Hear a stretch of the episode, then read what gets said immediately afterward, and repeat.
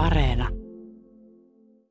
Jarmo Laine, olet eläkkeellä puolustusvoimista rauhanturvan veteraani, monessa mukana ollut mies. Sun rauhanturvaoperaatiosi entisen Jugoslavian alueella koki sen, mikä on varmaan kaikille rauhanturvaajille se pahin painajainen. Joudut panttivangiksi. Kerro, miten tämä tilanne tapahtui. No se syntyi monesta palasesta, että mä olin aloittanut juuri työni siellä sotilastarkkaana.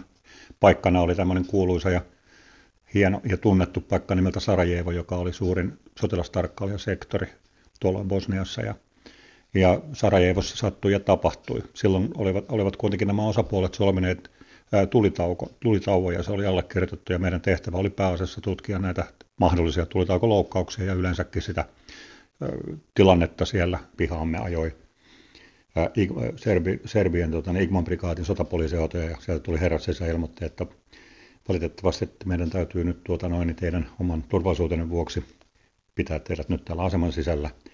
Viime teiltä on autot ja nyt on radion tuosta ja tietokoneenkin, että sori nyt vaan, että nimittäin NATO on tehnyt ilmaiskun tai ilmaiskuja Paaleen, eli joka on Bosnian Serbian pääkaupunki ja siellä oleviin kohteisiin. Koska eh, Serbian oma tiedustelu päätteli, että vielä sotilastarkkailijat ovat ohjanneet nämä NATOn koneet sinne kohteisiin, niin he totesivat, että paikalliset siviilitkään eivät ehkä enää suhtaudu teihin niin ystävällisesti kuin tähän asti ovat suhtautuneet. No mehän nyt tietenkin ymmärrettiin, että tämä tarkoitti sitä, että me ollaan vankeja.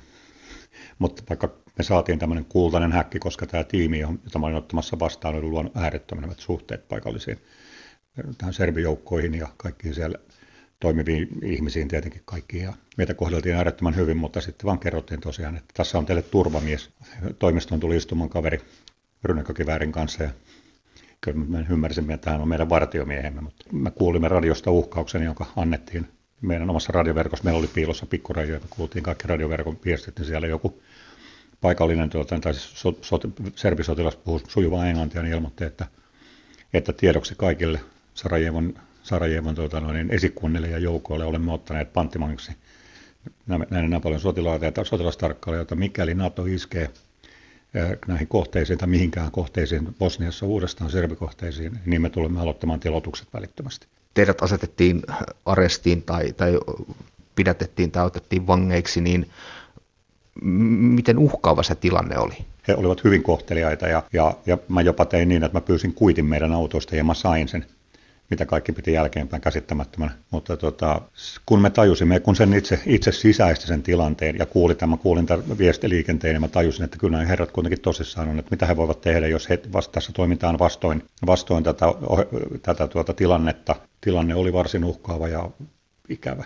Sinulla oli porukan vetäjänä, johtajana vastuu itsestä ja muista, mutta kun tajusit sen hetken, että nyt teidät on otettu vangeiksi, mitä silloin päässä liikkui? Mit, mitä ajattelit? Me oltiin Bosniassa ja Sarajevossa, niin kaikki oli koko ajan mahdollista. Et, mutta kyllä mä olin äärettömän huolissani ja järkyttynyt siitä tilanteesta ja todella huolissani siitä, että kuinka mä selviän tästä. Mulla, mulla, mä olin juuri edellisen päivän illalla niin allekirjoittanut paperit, että mä otan tiimin johtaja ja seuraavana aamuna meidät otettiin panttivangeiksi. Tunsitko enemmän huolta omasta terveydestä ja turvallisuudesta vai, vai muun ryhmän alaistasi turvallisuudesta?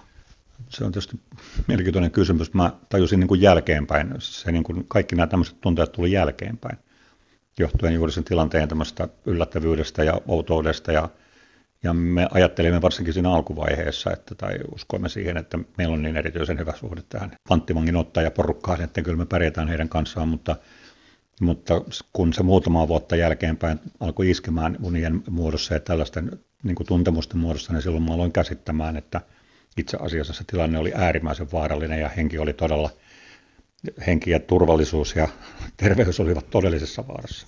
Mulla oli asuinkumppanina norjalainen henkilö, joka on nykyäänkin mun hyvä ystäväni edelleen, niin hän oli jopa perehtynyt silloin jo PT, PTSD, jota ei edes tunnettu Suomessa kunnolla, niin hän oli tehnyt jo tutkimustyön siellä Norjan armeijalle. Ja hän sattui olemaan tämmöinen työkaveri, niin hän niin kuin kovasti kertoi mulle siitä asiasta ja antoi ymmärtää sellaisia hyviä vinkkejä ja keinoja, millä tässä päästään eteenpäin. Ja sitten tämä britti, joka oli erittäin kokenut muilla sotatoimialueilla toiminut erikoisjoukoissa, niin hän oli ollut itse jossain oikeassa tällaisessa sotatilanteessa, ei tässä rauhanturvatilanteessa esimerkiksi panttivankina. niin hän kertoi omia kokemuksia ja kertoi, että miten kannattaa tehdä, niin mä niin keskityin siihen, että pidin sillä tavalla huolta itsestäni. Miten tämä vaikutti, tämä kaikki kokemasi sinuun sitten operaation jälkeen? Noin kaksi-kolme vuotta, eli joskus noin vuonna 1998, 97 niin mä aloin tosiaan nähdä, mä muistan oikein hyvin, että mä aloin nimetä, että miksi mä näen tällaisia unia, missä nämä tulee nämä samat tilanteet uudestaan stressaavina esiin ja alkoi tuntua tällaista yhä ahdistuneempaa oloa yhä useammin. Ja silloin mä tajusin, että silloin tärkeintä oli se, että sain puhua jonkun kanssa ja jokainen näistä tapaamiskerroista oli äärimmäisen tärkeä, kun mä sain puhua ei ainoastaan semmoisen ihmisen, joka tiesi, mistä on kysymys, vaan sen ihmisen kanssa, joka oli siinä samassa tilanteessa mun kanssa jo.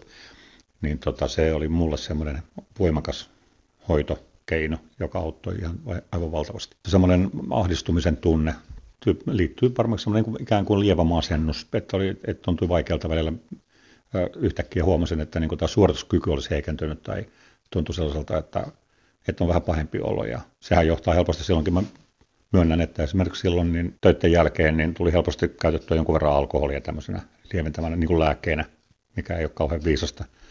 E, mutta se mm, tuntuu niin kuin helpottavan, kun juo muutaman oluen ja yrittää niin unohtaa, katselee televisiota. Ja se on tyypillistä juuri, että on näitä, jos voimakkaammat oireet tulee, niin se on hyvin tyypillistä, että siinä alkoholisoidutaan. Ja, ja sitten se masennus voi olla todella syvä ja niin edelleen. Mutta kuten mä sanoin, niin mä sain silloin niin valtavan hyvän avun sitä ulkopuolelta, niin se, se helpotti se keskustelu tämän ystävän kanssa. Kumman jälkikäteen ajatellen pidät rankempana kokemuksena se panttivankiaika operaatiossa vai nämä jälkistressioireet kotona? Tuo on tosi vaikea kysymys. Mä en ole ajatellut, mä en ole niin vertaillut tätä koskaan ajatellut sitä, ne on niin erilaisia. Se stressitila siellä tehtävässä oli niin omanlaisensa. Ja silloin sä niin kuin koko ajan pystyy, ihminen pystyy siinä niin kuin vaikuttamaan ja mä pystyn niin kuin tekemään koko ajan jotain niille asioille hoitamalla esimerkiksi työtäni. Mutta tämä jälkistressitila oli siitä älyttömän ikävä, että se että sä, oot, sä et pysty oikeastaan muuta kuin toteamaan, että voi, he, voihan hemmetti, että mä, mä voin huonosti, mä näen painajaisia, mä, mä oon vähän ahdistunut ja, ja ne muistot tu, tulee sieltä menneisyydestä koko ajan, niin, niin mä itse asiassa vastaisin tähän lopulliseen loppulausahduksen, että kyllä se jälkistressitila on huomattavasti ikävämpi.